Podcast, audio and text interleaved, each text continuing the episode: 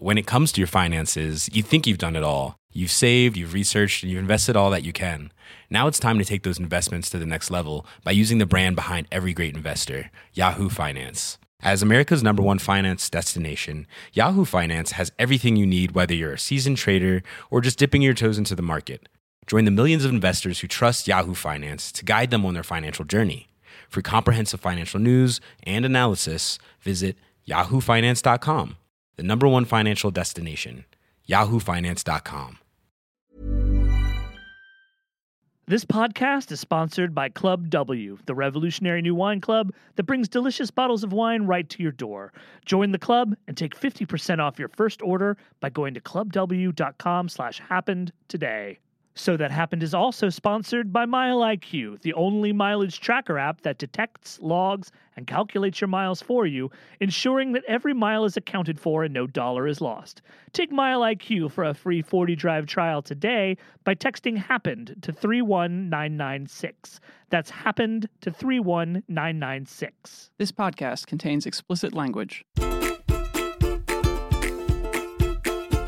So that happened.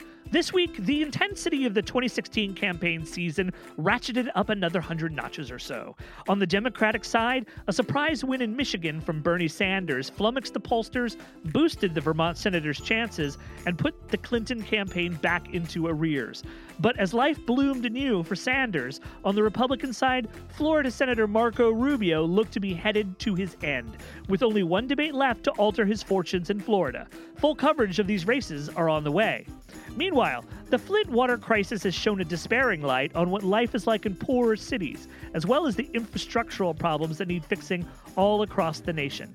But now that the Michigan primary is over and Flint is no longer a campaign talking point, are we poised to forget about our nation's lead pipe problem just as attention is cresting? Finally, the biggest threat to reproductive freedoms in two decades is currently before the Supreme Court, and it comes in the form of some restrictions on abortion providers that have long ventured over the border of absurdity into pure mountain grown disingenuousness. We'll explain what's happening and why. I'm Jason Linkins with Huffington Post reporters Zach Carter, Arthur Delaney, Samantha Lachman, Tyler Tynes, Travis Waldron, and Lauren Weber.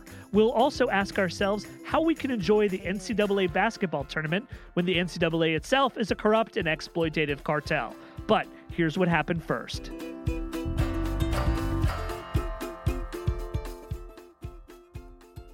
Hello, everyone, and welcome back to another edition of So That Happened, the weekly podcast chronicle of the garbage universe we have found ourselves living in against our will and wishes. I'm Jason Linkins, the editor of Eat the Press.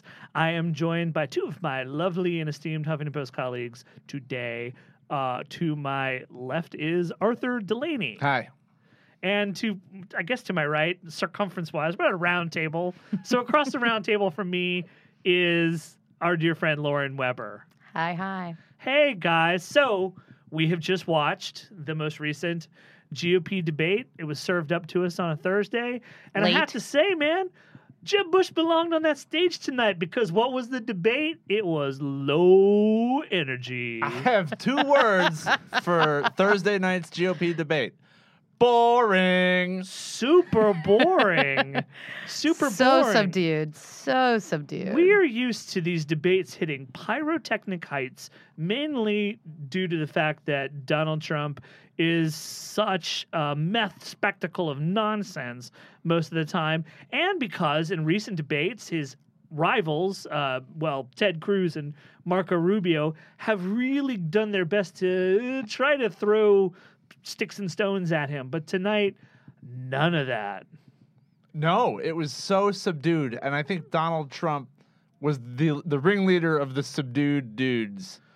Uh, even when he was justifying political violence at his rallies. Yes, that was a that was a fun Even then, that was a fun moment and perhaps it is maybe the reason why donald trump chose to try to be uh, i hesitate to use this word statesman like esque I think he's he's gunning for the general. It's his it's his pivot to the middle. right off the top tonight in his opening statement he essentially uh, made his like pleading to the GOP establishment to learn to love him a little bit. Meanwhile, people are getting beaten at his rallies, and his own campaign manager, uh, Corey Lewandowski, who is a uh, obviously a gem of a human being, uh, assaulted uh, Breitbart reporter Michelle Fields.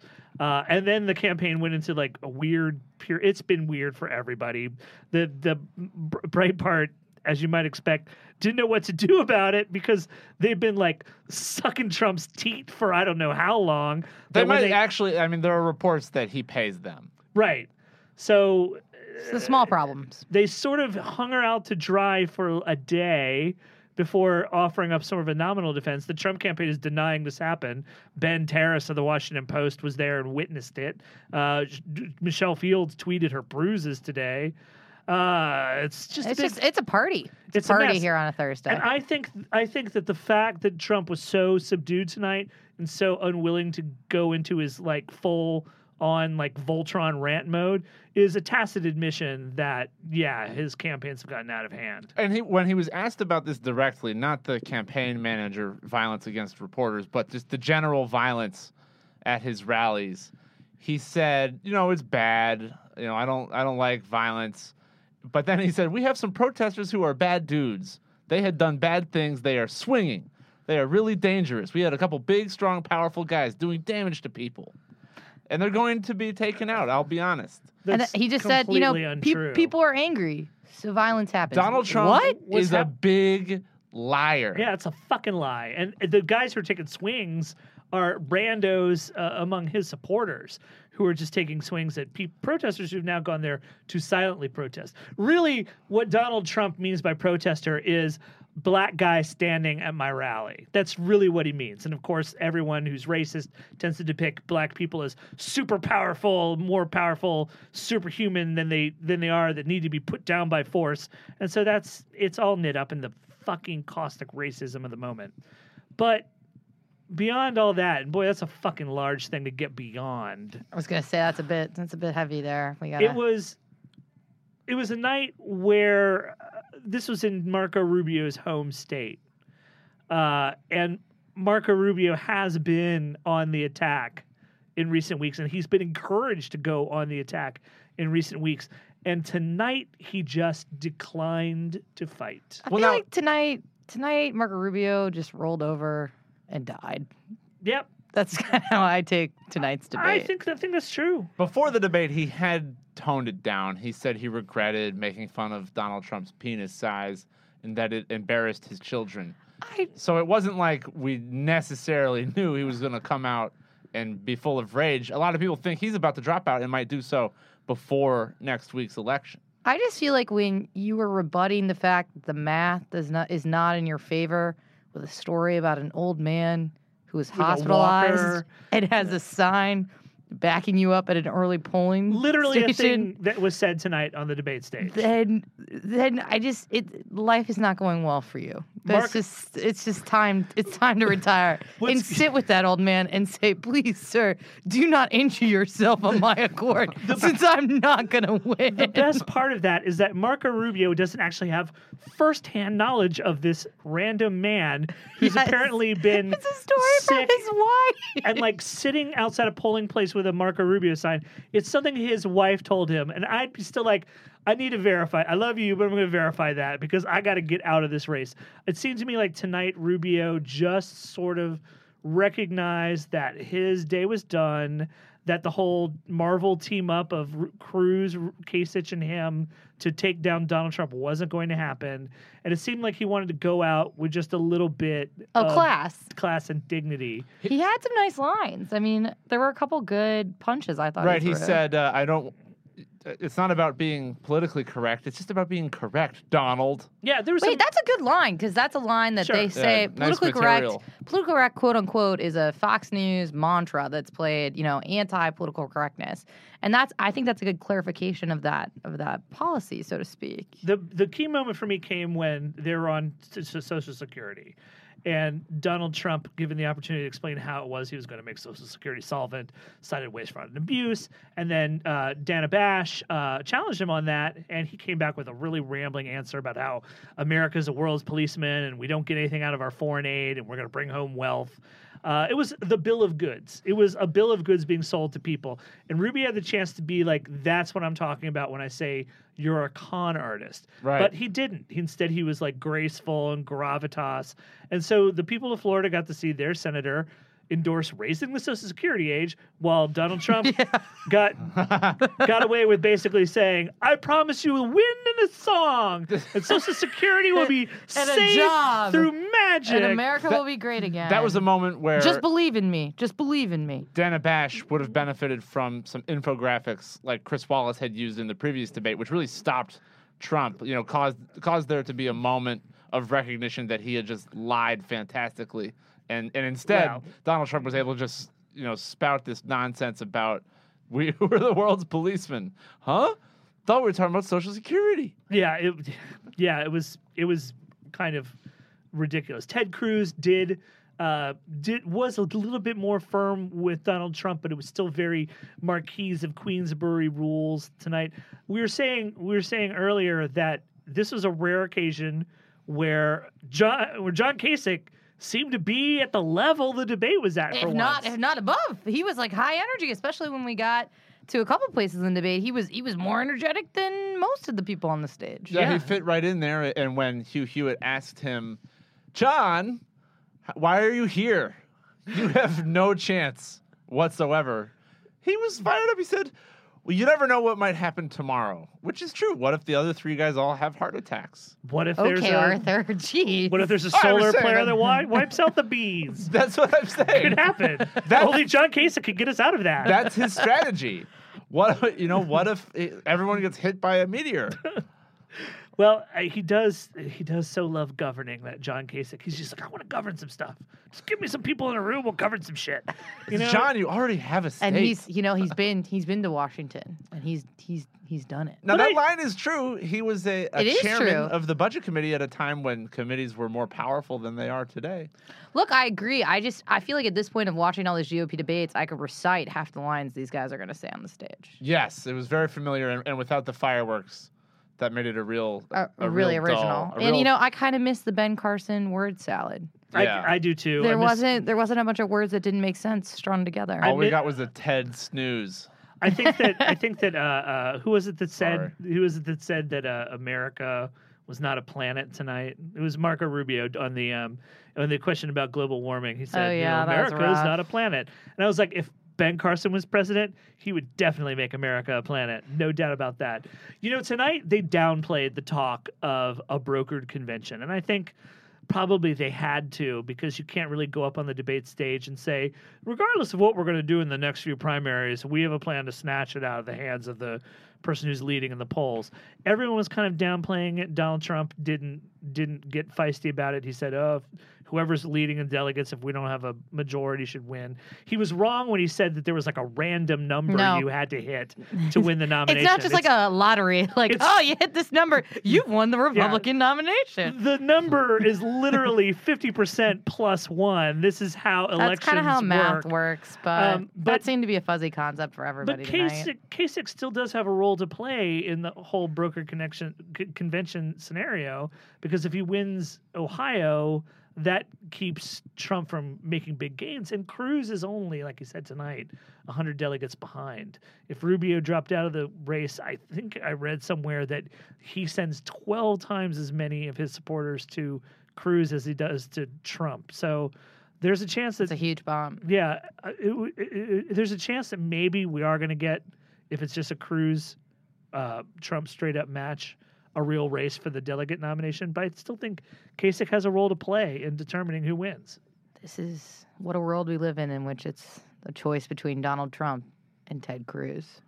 Can I just say, like, the only reason that Ted Cruz doesn't right now have a swarm of support from his colleagues in the House and Senate is because he has been, in his brief career as a senator, an inveterate dick to all of them.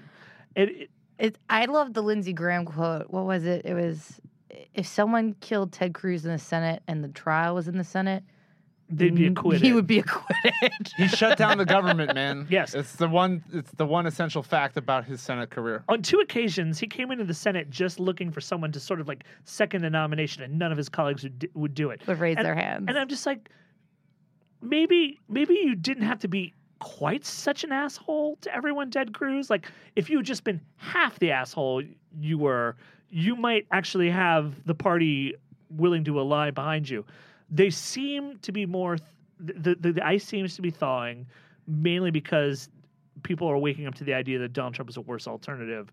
But man, it has taken a long time for that to happen. It, Yeah. it, it took uh, basically Hitler yeah, for these guys to warm up to Ted Cruz. well, yeah. and the failure of every other viable candidate. Yeah. I mean, this this is only we're only warming up to Cruz because Rubio appears to be down and out. All right. Well, by you know Arthur having now taken us to the Godwin's Law place, uh, we will now.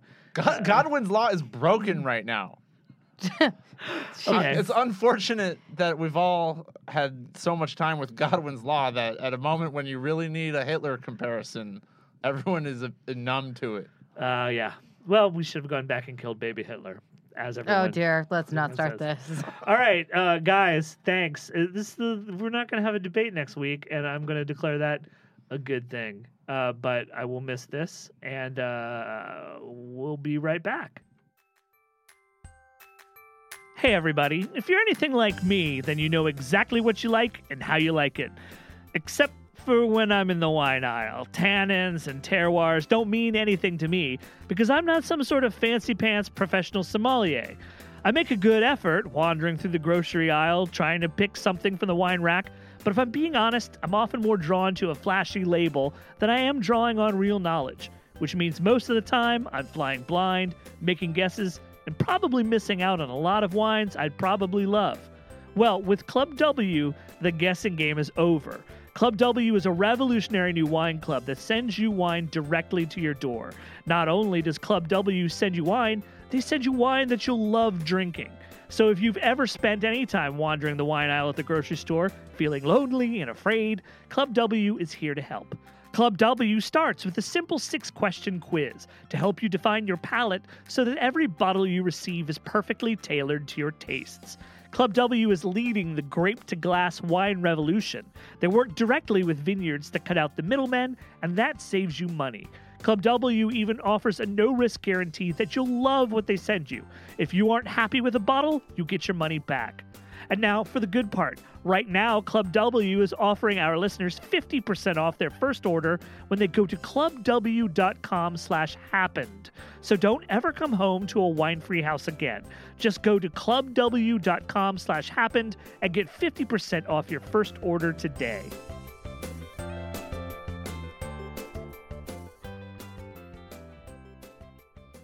Hey, everybody, we're back. We've been talking a lot about the Republicans and their debate and their struggles. Uh, but there's another primary happening on the Democratic side. And this week, there was a huge, huge, huge upset in Michigan. So we're going to talk about that.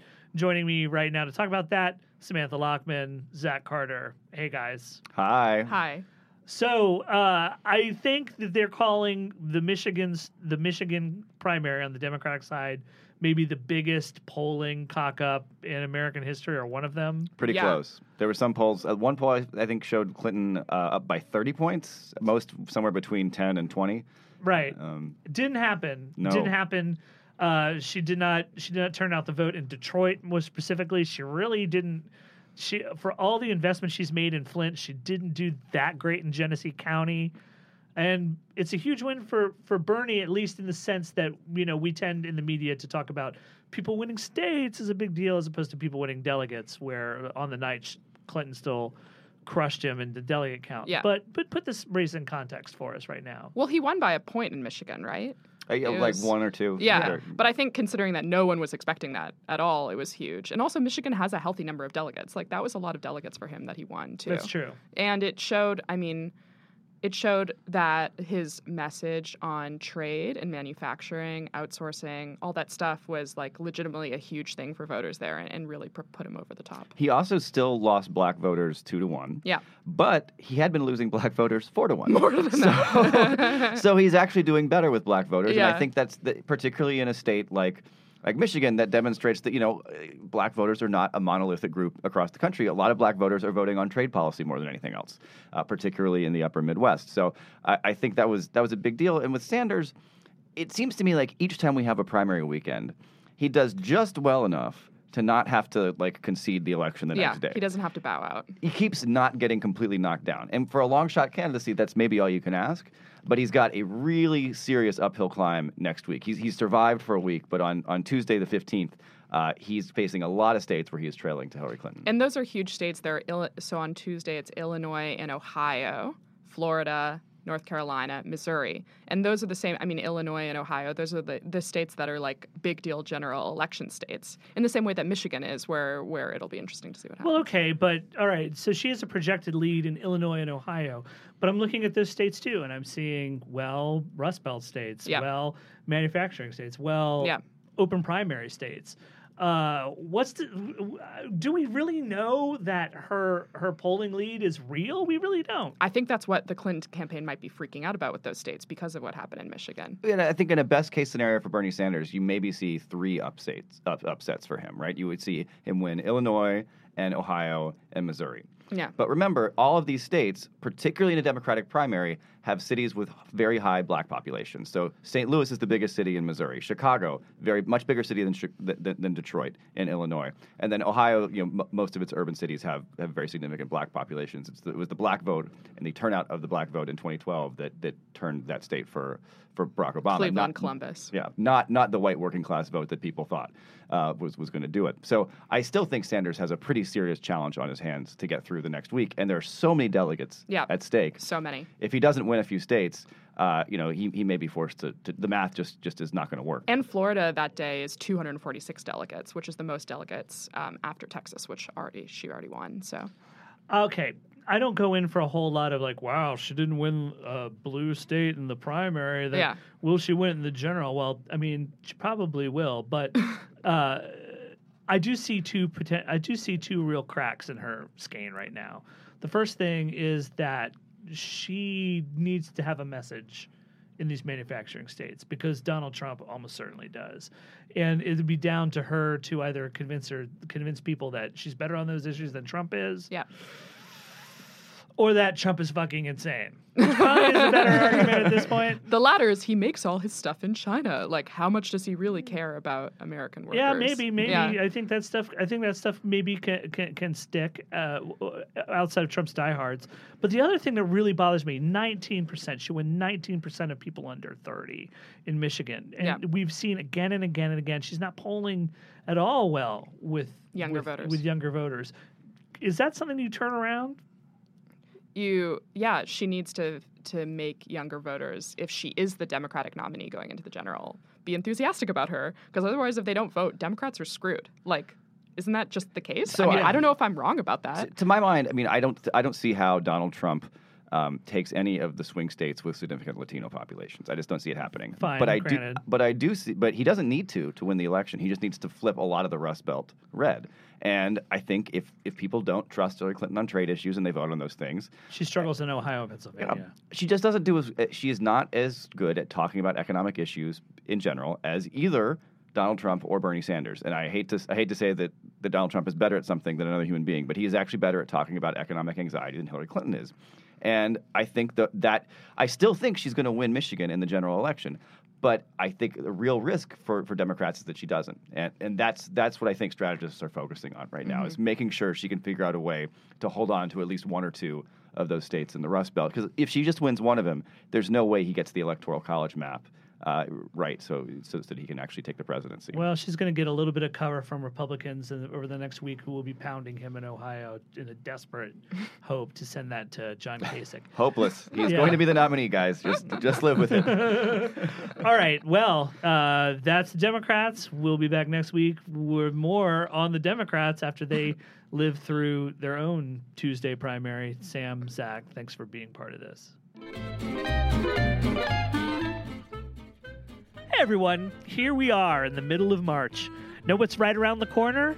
The NCAA men's basketball tournament, right? Well, okay, it is, but don't get distracted. Lurking not too far down the calendar is April 15th, tax time. And for the millions of Americans whose job involves driving, it means it's time to break out all of your mileage records from the past year to get that hard earned tax deduction. And how are you keeping those records, by the way? Post it notes? A written journal? Are you recalling it all from memory? Well, let's make this year the last year you do that by getting the MileIQ tracker app for your smartphone today. MileIQ is the solution you've been looking for. MileIQ is the number one mileage tracker app, and it's trusted by millions of Americans. MileIQ is the only mileage tracker that detects, logs, and calculates your drives for you automatically. No more scribbles on notes, no more guesswork at the end of a long day. MileIQ is easy to use and it keeps all of your drives securely stored in the cloud. If you drive for work and you're not counting every single mile, then you're burning money every time you take a drive. In fact, the average MileIQ user logs $547 a month in drives. MileIQ does all the work for you. You just install it on your phone and it runs in the background, recording your trips. It's your calculator and your memory, and its easy interface is a breeze to use, letting you focus on what's important. MileIQ is one of the few apps in the App Store that actually makes you money.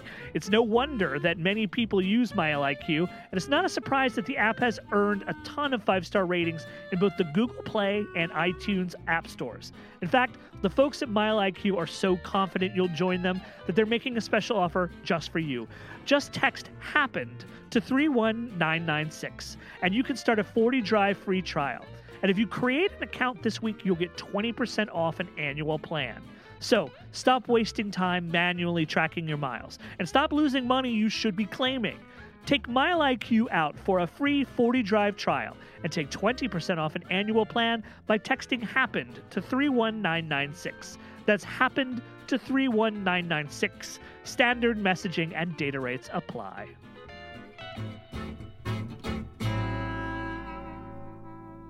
And we're back.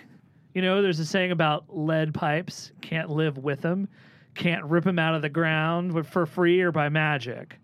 Flint, Michigan, and the water crisis that's taking place there has put lead pipes in the spotlight again. But what happens when the news story grows cold and we forget all about the lead pipes? Today, we're going to talk about this with Huffington Post reporter Arthur Delaney, who's been to Congress to talk to people about this. Hello. And introducing for the first time on this podcast, Huffington Post reporter Tyler Tynes, who uh, is familiar with this subject, uh, especially in Newark, New Jersey. So let's get into it. Uh, lead pipes. we there's been a call to do more to rid this country of lead pipes in the infrastructure, but this is not something that's easily done. Well, has there been a call? It's been all about Flint, which I think is totally justified because it's incredible what happened there with the you know nearly willful poisoning of a, a large city. But I, I feel like the Flint story now that the Democrats are done with their Michigan primary might lose some of the attention it had been getting. And I don't see a pivot to the broader problem of lead pipes, even though this is literally poison we're using to, to uh, you know move water into our houses. So what's Congress going to be doing about this? Well, I went there and tried asking some of them, since in the Senate they're working on um, some Flint legislation, and there's also some other stuff in the works that attacks the problem of lead pipes more broadly. And I asked uh, a senator behind that, uh, Ben Cardin of Maryland, a Democrat, why he doesn't think the broader problem is getting more attention. And this is what he said. The reason is they're out of sight, out of mind. People don't know they're there. That's the reason. If people knew that there were lead pipes in our in our uh, underneath our grounds. If they knew that, that there's a potential risk to their children, they would have demanded action. But unlike roads, which you see every day, and you go over potholes, you don't see that with the water infrastructure. So the pipes are underground. and easily forgotten. But when this problem crops up, it really does affect the community and it sticks with the people in that community. Tyler, tell us about uh, Newark, New Jersey. So for Newark, it's like, a lot of urban environments that have these lead pipes. You know, lead pipes were they're not new to the United States. They were put in, I mean, mainly before '86, but even prior to that, some cities have had like a plethora of lead pipes in their system since like around the '80s. But for a place like Newark, who almost all of their buildings are extremely old, for the school system, 30 of these buildings that got um, that had high elevated levels of lead in their schools, they were all the oldest, some of the oldest buildings in the city. So the problem with with new with the Newark school system, I think specifically, is that they do annual elevated lead tests for their water system. Right?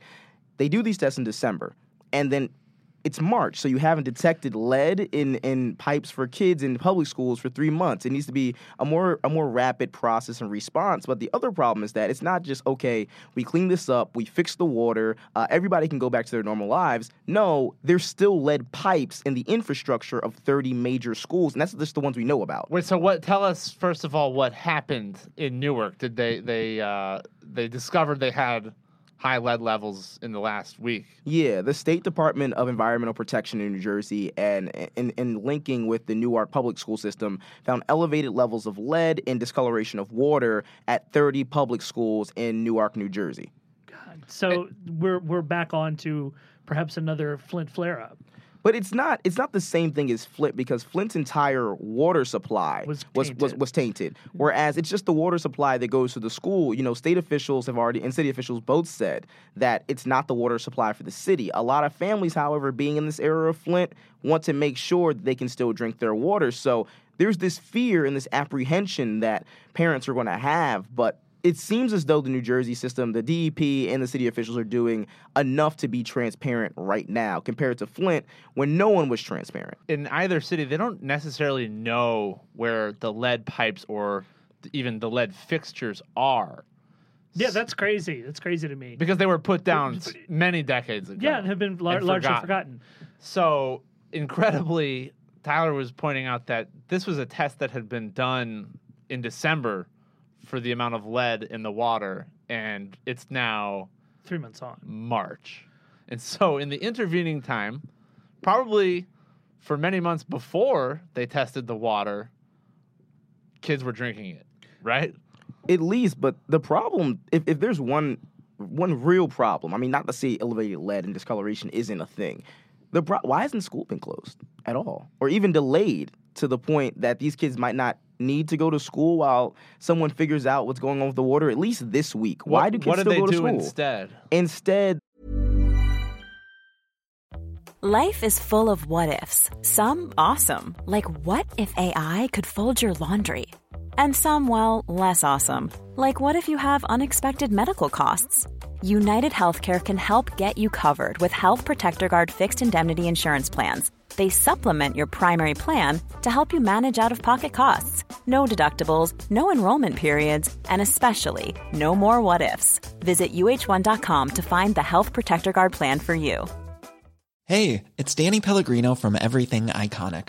Ready to upgrade your style game without blowing your budget? Check out Quince. They've got all the good stuff shirts and polos, activewear, and fine leather goods, all at 50 to 80% less than other high end brands.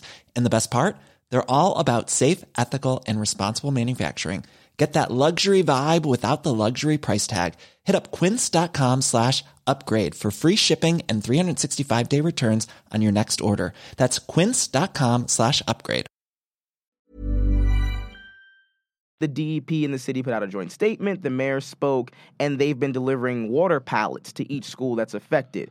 So that helps as far as lunch and everything. But the real question is if an eight year old goes and doesn't really understand the complexity of the situation Goes to the water fountain. and goes to the water fountain, like that can still easily happen as much as you bringing in water pallets. Why didn't you cancel school? Why didn't you delay school? Why didn't you give parents an ample amount of time to get a free healthcare check uh, or a blood level, a blood lead test check at a local hospital? That kids are still going to school with discolored water. That I think that's an issue. This is national news. You asked Senator Cory Booker about it, who represents New Jersey. What did he say? you know, I don't know how in tune Cory still is with Newark, even though that was his home base, but he was concerned. He said that, you know, his staff would monitor the situation, you know, as evidenced by the public health crisis in Flint, lead in our drinking water is a national issue. So it's great to hear a senator who came out of here, who was the mayor, was a councilman in Newark, to say these things, but we kind of need public officials to get out of the habit of saying these things and getting on the ground to helping these communities. So I guess in the coming week or so, we'll see if Cory Booker gets to the ground. The same with Congressman uh, Donald Payne, who represents that area and was born in Newark. He said similarly because he went with the Congressional Black Caucus to Flint the other week, and he said, you know, while the state's Department of Environmental uh, Protection has indicated that the water system poses no health risk to our students, the situation underscores the need for action to fix or replace lead-contaminated water pipes that threaten the city's safety. That's an awfully confusing statement. I thought it did pose a risk. I thought that was the whole point of, Yeah, of sci- you making a statement right Science now. has decided on what what lead, lead poisoning does to somebody. Are there any uh, uh, uh, public policy models that can be followed to get the lead pipes out of the ground? To do all the part you do Yeah. before you send the guy out with a pickaxe to dig at the ground and pull a pipe Well, out. we, we have a federal regulation under the Safe Drinking Water Act that says a public water system's got to dig out like 7% of their lead pipes if okay, they so you have a mandate now, and there's an end result where the pipe's out. Where does the money come from to get it out, and how does the public policy sphere work? Is there a successful? Well, that's model? part of the question. Like the the Flint legislation they're working on would help Michigan borrow money in order to do this work because it'd be really expensive. And I think when public water systems generally do this, like when they did it in Washington D.C. many years ago, it just goes into your water bill. Oh, great. Like the people so you're who drink- paying you're paying for your own you're Well, you paying don't- for the right to not People don't realize that they're already paying. You know, you, you paid for these pipes, and I uh, suppose that's true. And the, the, the since they were put down so long ago, actually, the cost of them isn't really reflected. But getting new pipes sure will be, and utilities, if they have to do that, they'll be happy to let their customers know why.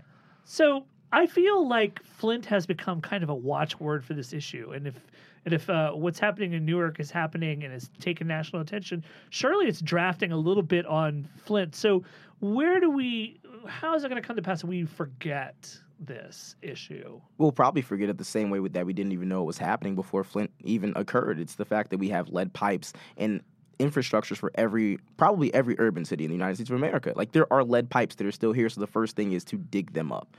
Get rid of the lead pipes, and then you can kind of start to talk about how to make the water a little bit safer. At least you take Flint as a reference for how to not, I guess, tangibly not treat proper water, and then you, you get to that point. But it's still the lead pipes that still have to come up. Yeah, the, it'll always be a problem. I asked Senator Gary Peters of Michigan, a Democrat who's been one of the lead people on the Flint-related legislation. Like, is this gonna?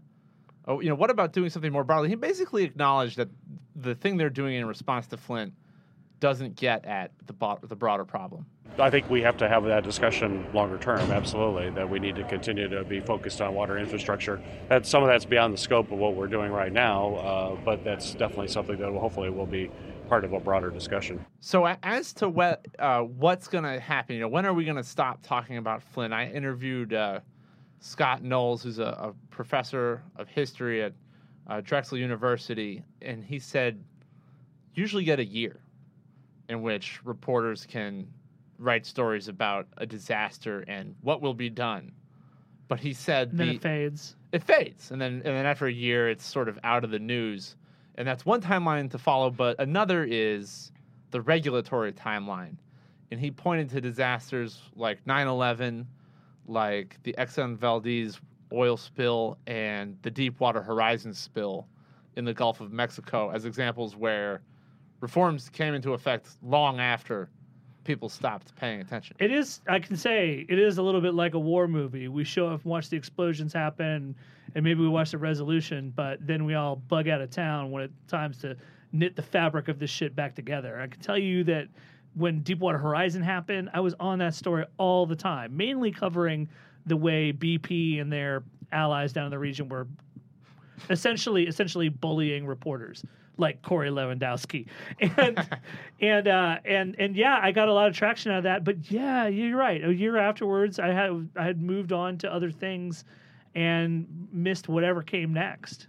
I think the other thing too is that when we look at a situation like Flint, even though it reminds us that there are so many lead pipes and infrastructures in the United States, the one thing that you can, that you won't take away from the situation is that in a city like Flint, that was 58% black, in an urban hub, in an embattled, uh, you know, automotive town that was Buick City once upon a time, people are forever going to be afraid that their government did them dirty. You know, Sure. like you're not going to get away from that. Parents are going to be afraid to forever use water. Parents are going to be scared about what's going to happen to their kids like 10 years down the line about if their kids are going to be the same. There are parents we've talked to on the ground in Flint who say as soon as the situations happen and they stop using the water, their kids have become different. So the one thing is the psychological effect that a government betrayal of, of an urban environment has on the fact that 100,000 people are going to forever remember that they didn't have clean water. Yeah, that makes it kind of disconcerting that the timeline for like news stories seems to go away after a while. But what uh, Professor Knowles was saying is he, he thinks uh, the thing to keep an eye on, if you can, is the regulatory reaction, and hopefully something will change I- I with have- regard to our, our national policy of using lead pipes for water. I have to say to what Tyler was just saying, when I hear about lead pipes, I think of Washington D.C., Baltimore, Flint, now Newark. Obviously, there's a very common thread running through this, and I'm wondering: does does, does lead pipe poisoning happen to rich white people in America? I don't think it does. Yeah, that's my impression too. I mean, my impression. I mean, the the one thing that that that politicians have consistently uttered and consistently used for the entirety of Flint when it made its way to the Hill is that this situation wouldn't happen in Dearborn. This situation wouldn't happen in a rich, Hills. white, affluent Yeah. community. You know, Hillary Clinton said that uh, at the end of January or the beginning of February, whatever Democratic debate that was, we had about 17. She she made that the battle cry for this for politicians. And to a point, she's right. This isn't happening in a rich white suburb or a white city. Like this isn't happening in you know a, a white majority city, but there are lead pipes in Philadelphia, they're in Baltimore, they're in DC, and it, it took Flint to happen for a national awareness. So maybe 10 years down the line, like we saw with Katrina, we'll be 10 years later and we say something has done better or something has done worse. And hopefully, a decade from now, there will be no more lead pipes in Flint, Michigan. There will be less lead pipes in other urban environments in the United States, and we can kind of move forward from this process. Or it'll take the next massive catastrophe for somebody to do what should have been done the first time. Well, I suppose time only time will tell if when Hillary Clinton says that this wouldn't happen to a rich neighborhood if she's uttering a battle cry or merely reassuring them. All right, thanks a lot, Tyler and Arthur. We'll be right back. Hey guys, we'll get back to the program in just a second. I just wanted to take a minute to welcome all of you into my safe space here. To thank all of you for tuning into the show and helping us to create an Inside the Beltway show for Beltway outsiders and make it a reality. We love hearing from you. Your feedback has been such a tremendously good, positive influence on us every week. Now, you can help other people find out about this show that you're helping to build. If you are an iTunes user, please look for our show, subscribe if you haven't, and use iTunes' widgets to rate our show and to leave us a comment. It will help people like you find this show, and we can keep building what we've got going together. So head on out to iTunes, subscribe, rate, and say hello to us and your fellow listeners. Thanks so much, guys. And now, here's something else that happened.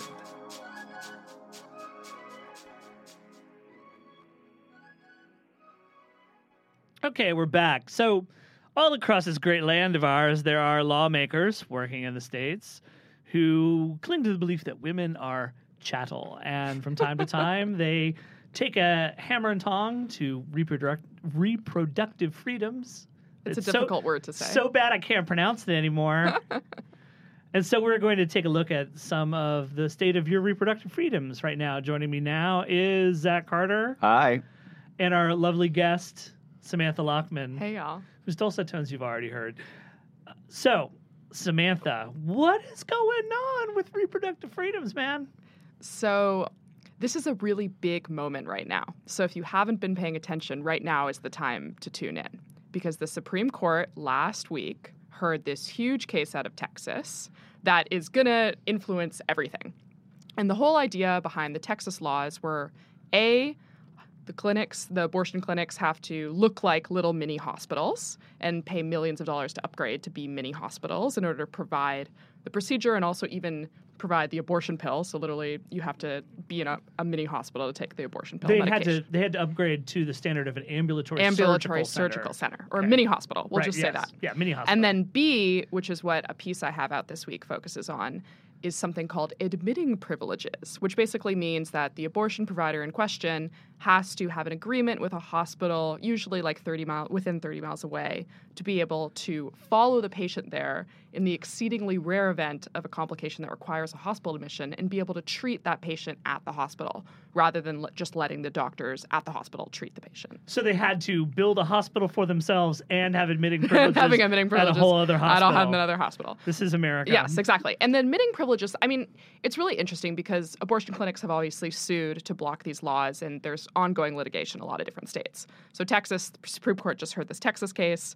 They're sitting on an appeal from Mississippi where there's only one abortion clinic, and that one abortion clinic left in Mississippi would shut down if the state was able to enforce its admitting privileges law there. In Louisiana, there would be only one abortion clinic there's four right now, but there would be only one if they were able to enforce their admitting privileges law there, and that's what my piece is specifically about is Louisiana. And so, just to be very clear to everybody, the purpose of these rules is to shut down clinics. shut down abortion clinics. Yeah. It is not. It is not to en- en- enhance the safety and soundness No. of America's abortion centers. It is to shut them They down. They lie and say it's about women's health, but it's not. These, I think, the colloquial term we call these are trap laws. Trap targeted- laws, targeted regulations of abortion providers, and you see them all over. There's it's happening in so many different states, but the situation is particularly dire because hospitals just won't give these privileges to the abortion providers because they see that when they have any association with an abortion provider whatsoever, they get harassed and targeted and threatened by anti crazy anti-abortion activists. So there, it's too dangerous for them literally to do this. So the hospitals deny them. Even secular hospitals, even teaching universities, like the kinds of places, not religious, just just religious hospitals. So in Louisiana, you you see this this where all these different abortion providers there. There's only six providers in the state. Reached out to multiple different hospitals, each of them, and just were totally shut down. So that's what you have is you only have one provider in the whole state of Louisiana in New Orleans who's been able to get the admitting privileges from one hospital. Now, I thought that Roe v. Wade, the 1972 Supreme Court decision, 73. 73. Wow. Whoa. Ah. Whoa. Burn. Yeah, that was rough. decision that legalized abortion. I thought I thought that required uh, that uh, that states make abortion uh, accessible. And how, and and what what happens if I live in uh, some rural part of Louisiana and not in New Orleans? Is isn't that a violation of, of Roe v. Wade? You would think so, Zach. But in the early 90s, there was a really huge, everyone talks about Roe v. Wade all the time, but there was an equally huge abortion decision in this case called Planned Parenthood versus Casey, and it was 92, I think. And there, the Supreme Court had this i mean the the history of this case is really fascinating but basically they sort of narrowed the scope of roe v wade and said there are some sorts of restrictions on abortion that we're cool with that came from pennsylvania and they basically were cool with a bunch of different types of restrictions the only one they weren't okay with was spousal notifications they said it's not okay to force a woman to have to get notify and permission from her husband to get an abortion. But other than that, they said they were okay with a whole bunch of other restrictions.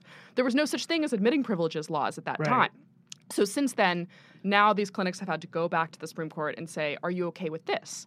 In Planned versus Casey, they created what's called the undue burden standard, and this is the crux of all this, the most important part.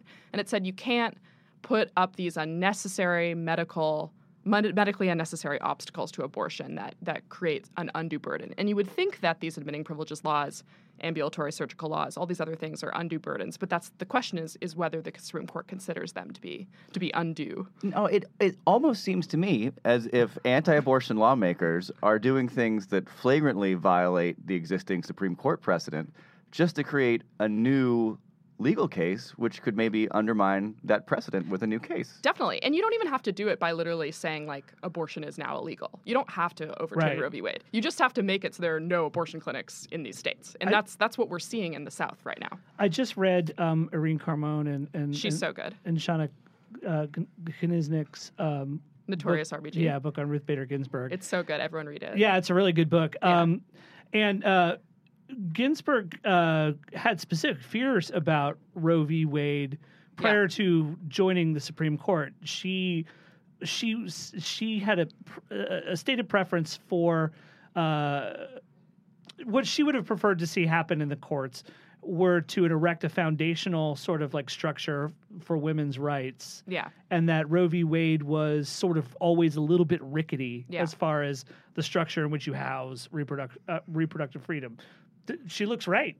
Yeah, she Ginsburg is into like the idea of having to have gone slower Yeah. rather than creating this this this thing that that kind of shocked, I would say, a lot of um, more conservative states. Um, and, and forced them into a position that they were, you know, obviously immediately going to try to overturn. She So- also she also in the book uh, talks about how she had at one point faith, so beautiful naive faith in the potential for technology to make uh, abortion obsolete uh, in and of itself. But one of the more interesting things about these particular trap laws is they're forcing these clinics that don't do any kind of abortion procedure other than handing people medical bills, Medication induce- abortion, yeah. yeah. Uh, they're they're asking them to be up to code on surgical centers. Yeah. Uh, do lawmakers not understand how the human body works, or is it just they don't care, or is it a combination of both things? I think it's both things. And you also see like they get that what they're doing is forcing the closure of clinics. In Louisiana, there was this anti-abortion group and they were communicating, actually it was a Democrat in Louisiana who sponsored this law on admitting privileges, who said, "Look at this model. We're basing this on Texas where it's had great success in closing abortion clinics." Cat's out of the bag. literally, yeah. So so we know that that's the case.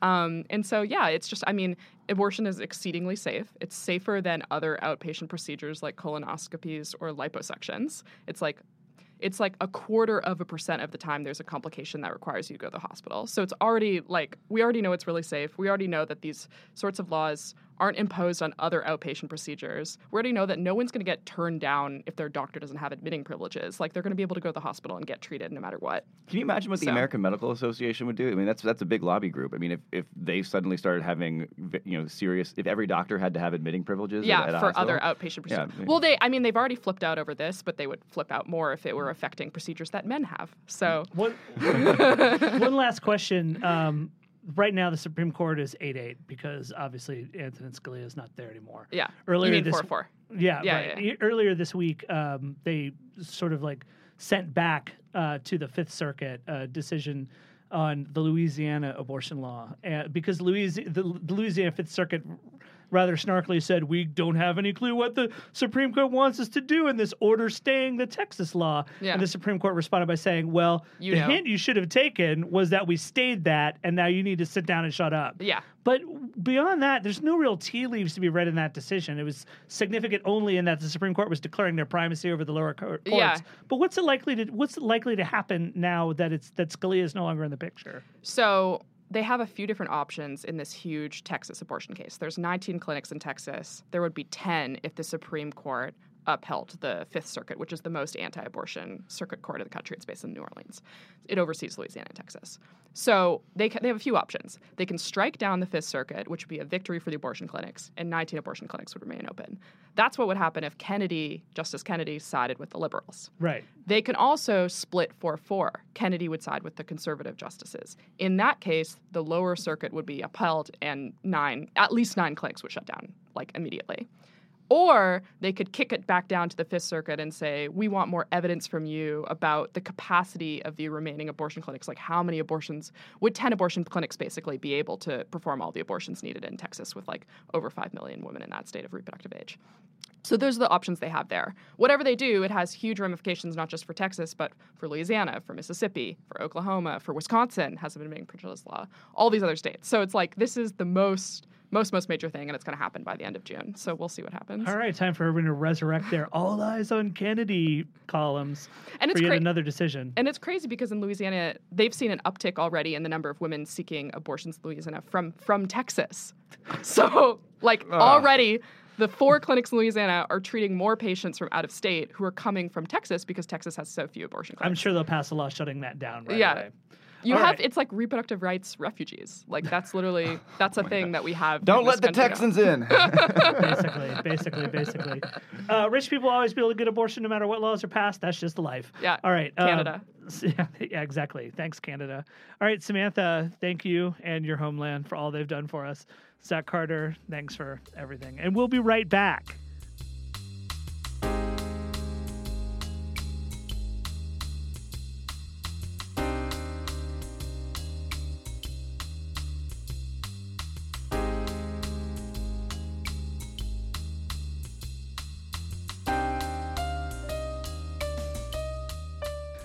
Back. And by the time you listen to this, it may already be Selection Sunday. Uh, the one of the best best days of the uh, of the year, going into one of the best weeks of the year. Start the NCAA tournament. You fill out brackets. Opening days. There's nothing. There's nothing like it. You want to take off work, watch all these squads you never heard of, maybe beat up on teams you have. It's like glory. And we have Zach Carter is here I me. did literally. I there's nothing that I like in the world of competitive anything more than watching Virginia basketball, and they're definitely going to be in the tournament this year. But Travis Waldron, Yeah, is here to tell us why maybe we should feel guilty about liking the NCAA. Well, you can't feel too guilty.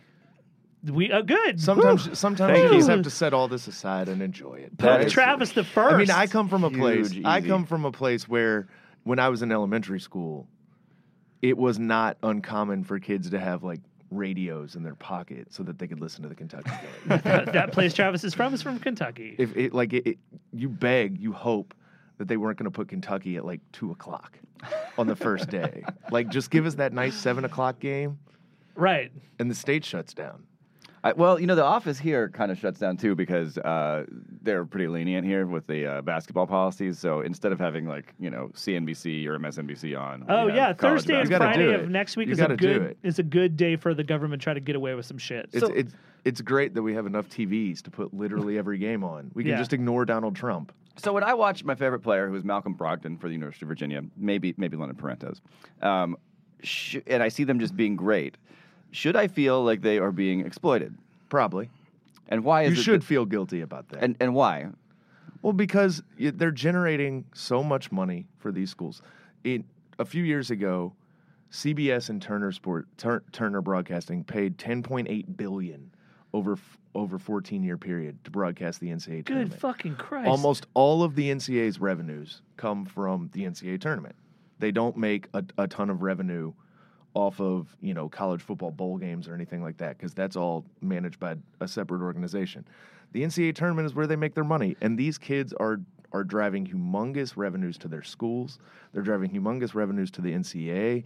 They're driving major money to sponsors, corporate sponsors. How does that TV deal compare to other TV deals we've seen in sports? Because we know we, we Travis and I are. It's longer term than most of them, so Yeah. the, the top line figure is bigger uh, because most most TV rights deals in sports don't go out for 14 years. wow. Um, I don't- on a per year basis, I'm not off the top But of my still, head. I'm if not we're sure. talking but- three quarters of a million, three quarters of a billion dollars every year. right, but and the thing is, is when you you know when you compare it to other TV rights deals in the NFL or Major League Baseball or anywhere, those guys are getting paid.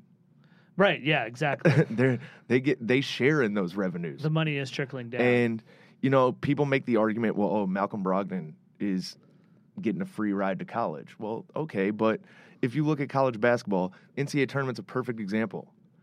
They're going to play on Thursday, and then they're going to turn around and play on Saturday. If you win, you if you if you end up winning the title, you- you're you're gone for almost a month. Yeah. How good of an education? And that's after a season where you've been traveling all year right. Yeah. you know, I, I, I find I always find the education argument hard to tolerate if you're anyone who spent time on a major college campus. I just also think the idea that so you know when I went to UVA, I think the um, I think the the annual tuition was something like like eleven thousand dollars a year, something like that. The idea that someone who generates millions of dollars in revenue for the school should deserves a wage of eleven thousand dollars a year is freaking ridiculous. And you know somebody like Malcolm Brogdon, I mean, he's a smart guy. Like he's a really sharp guy. The other school he was looking at was Harvard. Like the the idea that this is this is you know somehow they wouldn't qualify for an education Sure. absent their athletic schools. Well, it, it differs. It differs school to school and player to player. You know, I'm sure Malcolm Brogdon's a great student. That's good. He's devoting himself to his education, and that's good. Other guys, you know, they're not getting the help they need. Look at, you know, I don't want to pick on them. I'm sure you all do. The North Carolina, Mhm. the academic scandal there. Yeah. how well were they educating their athletes at, at the other places where there's been academic scandals? And and also you know this all goes back to the basic point. If you if you go back to when northwestern players were fighting for union rights should they should they have a seat at the table in in saying is this a fair deal? I just want to point out, I'm looking right now at the UVA bookstore's website, uh, and the they're selling a jersey basketball replica uh, jersey uh, for seventy five dollars on the site. it's not malcolm brogdon's though It's number 15. It's That's- just some. It's by some miracle of coincidence. Sure, sure, sure. It has the number of the most Of the most recognizable recognized player, player. on the team. Right, right, National right. Player of the Year candidate. Right. And next year, it probably won't have number 15 on it. It'll No. just they'll just randomly draw a number out of a hat, and it will be and the wow, number of. yeah, that Well, guy wait, plays but, at but, that but let me ask you, how much money does Malcolm Brogdon make from those jersey sales? Nothing. Nothing. Nothing. That seems like a scandal.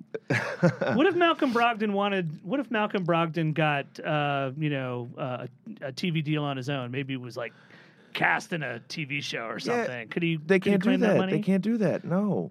They, So he they can't even use his sell their, They can't sell their names and likenesses. They can't.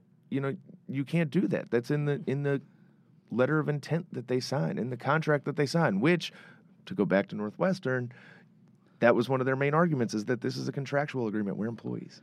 So and as such should have labor rights. I think they made a compelling case. The National Labor Relations Board decided to punt on it after uh, after a regional director initially approved and, and agreed with them. But it's you know it's it's also it's hard to have this this debate, if you will, because it it always turns back to how will you do it.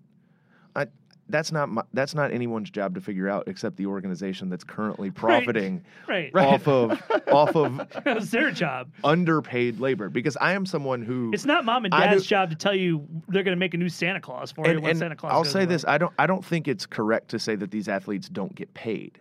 I think what what makes this so ridiculous is that they are getting paid. They are getting compensated. It's not paid necessarily, but they're being compensated in the form of a scholarship. The question is: Is that enough? Is that proper? And are the schools holding up their uh, their end of the agreement when it comes to that scholarship? Are they properly educating them? And then the other question is, well, is that the best way to do it? And should athletes have a say in whether that's the best way to do it? Employees have a say. Are athletes employees? It's sort of a foundation of uh, of even conservative economics that that you are allowed to negotiate contracts. right, right, but not in college sports.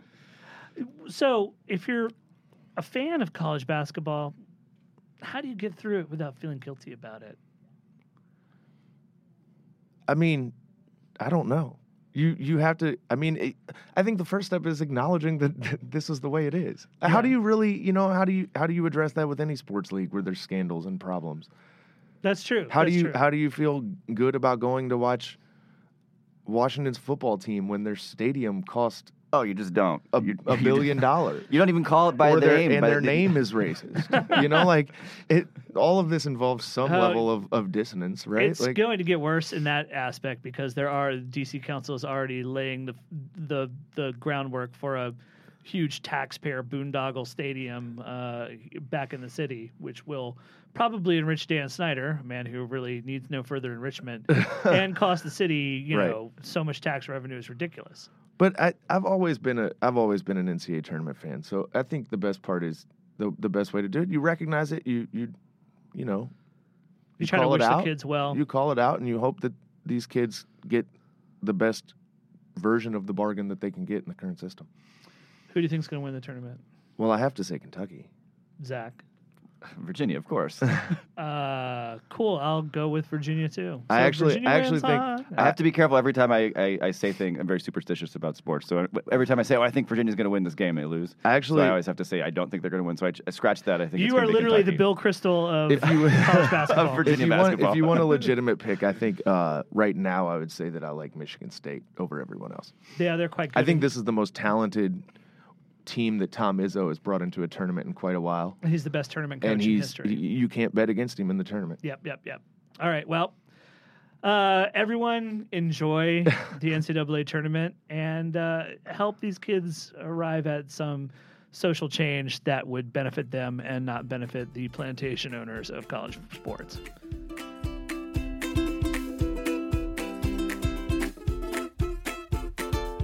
So that's what happened this week. This podcast was produced, edited, and engineered by Christine Conetta. We are always watched over by our loving angel, Caitlin Boguki.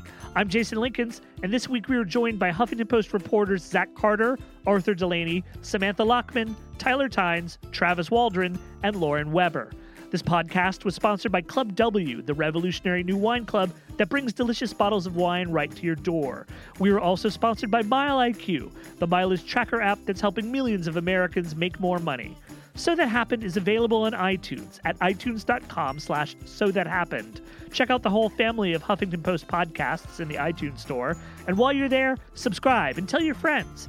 If there's something you'd like to hear us talk about, send an email to so that happened at huffingtonpost.com. Thanks to all of you for listening. We miss you already.